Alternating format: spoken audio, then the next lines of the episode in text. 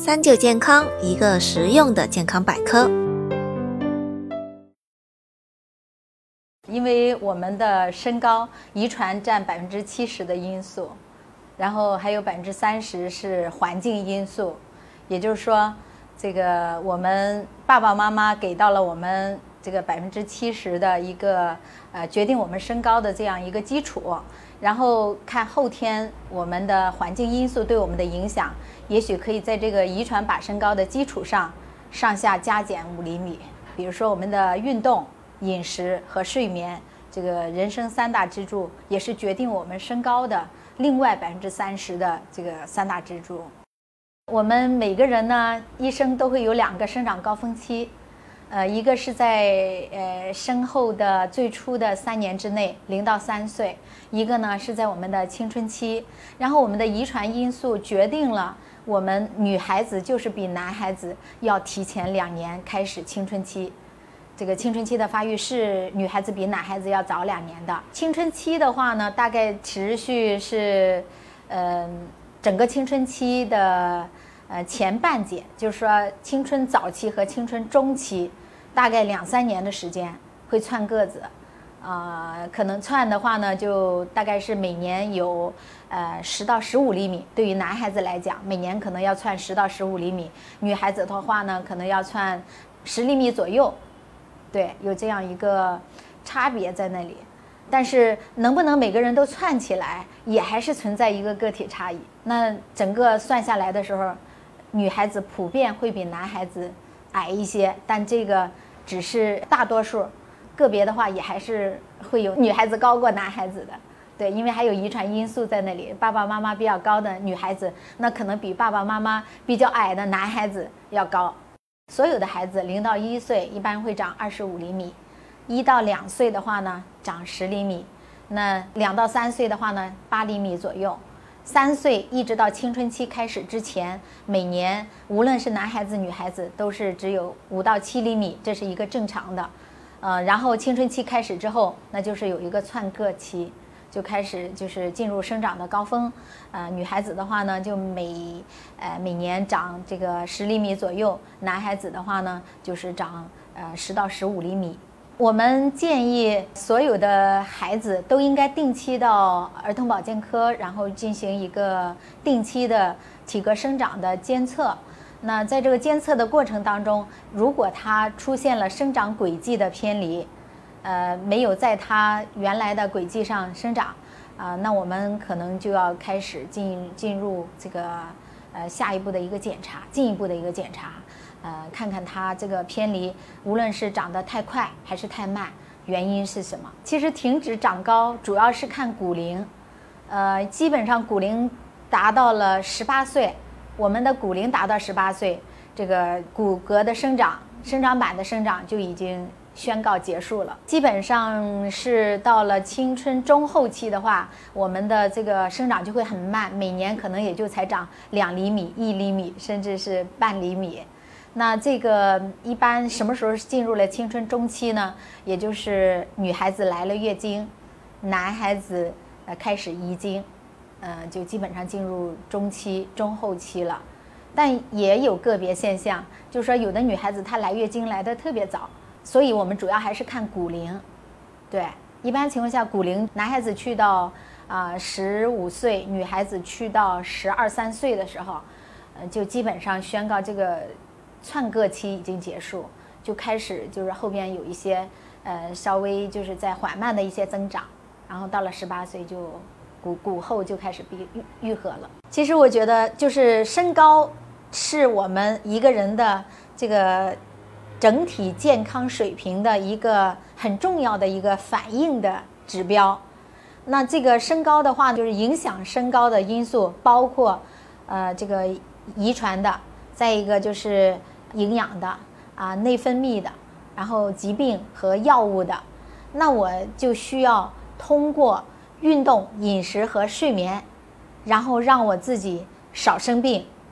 然后通过生长发育的监测，然后提早的去发现一些异常，去寻找一些原因，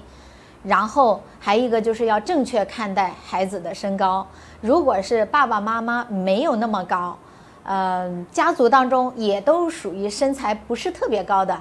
那对孩子的身高不要期望太高，呃，可以有一定的期望。你比如说，因为遗传因这个环境因素还有这个正负五的五厘米的一个区间在那里，那我们。能够通过运动、饮食和睡眠调整，能够让他把遗传身高发挥出来。剩下如果能够能不能在遗传身高的基础上再长高五厘米呢？那个的话需要我们就是定期通过定期的儿保的监测，然后听医生的建议，说哎你现在应该采取哪些措施？是运动，还是要调整睡眠，还是要调整饮食结构？不要长得太胖了，啊，就是这个还是需要专业的指导。呃，但是。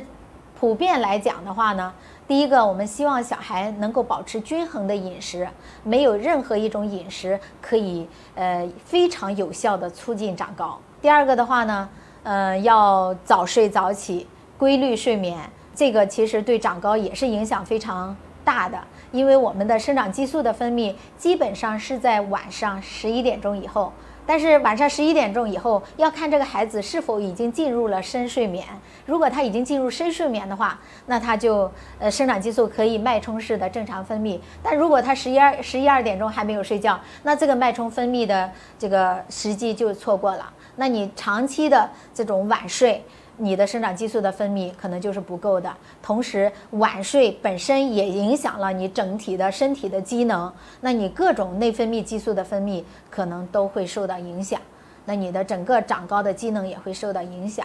啊，再有一个叫运动，我们希望这个在三岁之前，我们的孩子能够保持适度的这个户外的活动，尽可能一个舒展的这种活动的空间，嗯，和活动的能力。不要去太过多的保护，过多的限制他的运动。然后三岁以上的孩子呢，我们希望他能够多一些跳操类的广播操，或者是一些幼儿体操这些全身性的呃运动啊，尤其是六岁以上啊，我们希望他有一个弹跳性的运动，比如说像健身操，或者是一些这个球类的弹跳类的这些篮球、排球。呃，羽毛球、网球这一类弹跳性的运动，一直持续到青春中期。这种纵向的弹跳的运动，可以冲击我们的下肢的生长板软骨，然后这样我们的生长板软骨的生长才会加速。另外的话呢，到了青春的中后期的时候的运动，我们希望是一些这个呃有利于呃塑形的运动，比如说游泳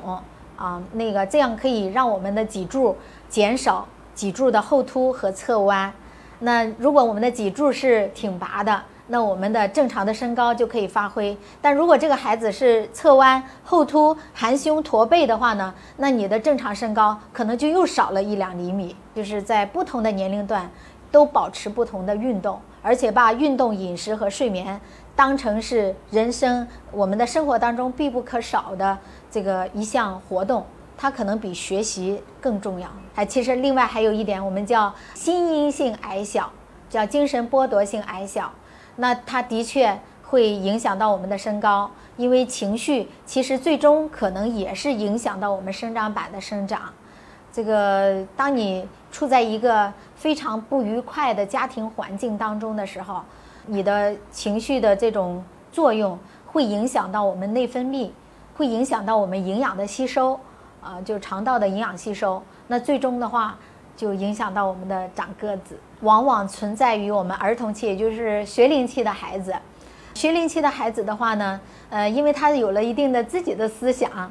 很多时候他不太愿意家长老是唠叨他。那我们家长的话呢，呃，没有随着孩子的长大来。这个改变自己的这种带养的方式，所以呢，到了学龄期还在不断的督促他吃喝拉撒睡的问题。那这种情况下，一到吃饭就开始不断的去说这个孩子说：“哎，你为什么吃那么少？你为什么不能吃快一点？你为什么老这样呢？”然后就督促的多，然后这个孩子就会产生逆反心理，他就他就不吃。那你营养吸收不了的时候，自然个子就没办法去长。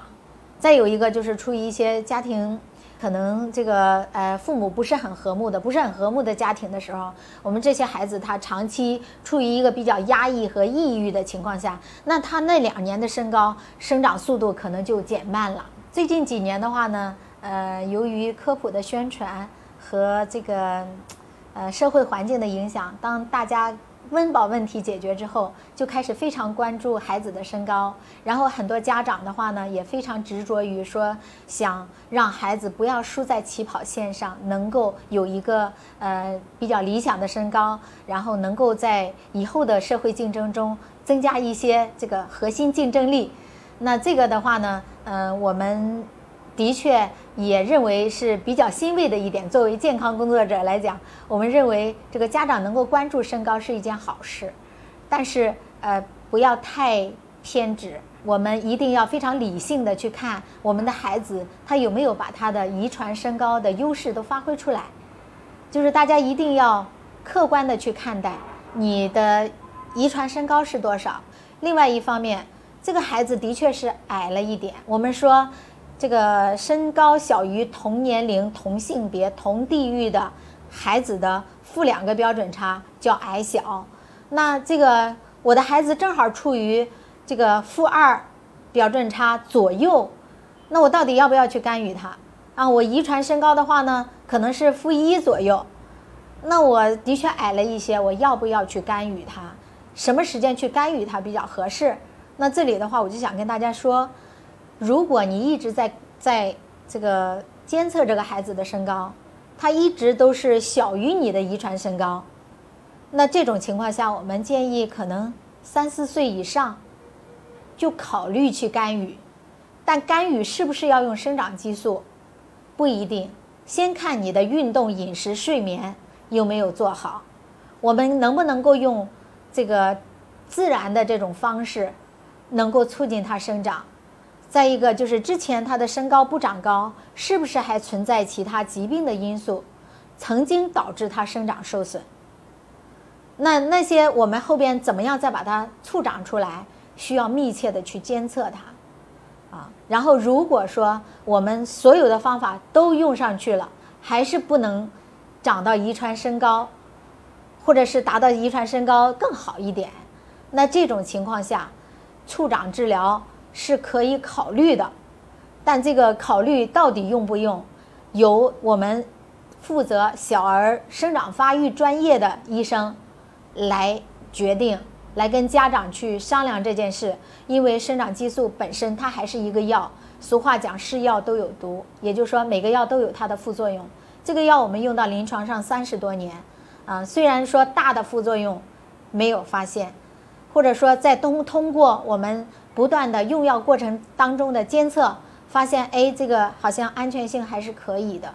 但是它再小的发病的几率也不也落到你的身上就是百分之百，所以我们不建议家长为了单纯的增高而去使用一些极端的医学干预的手段。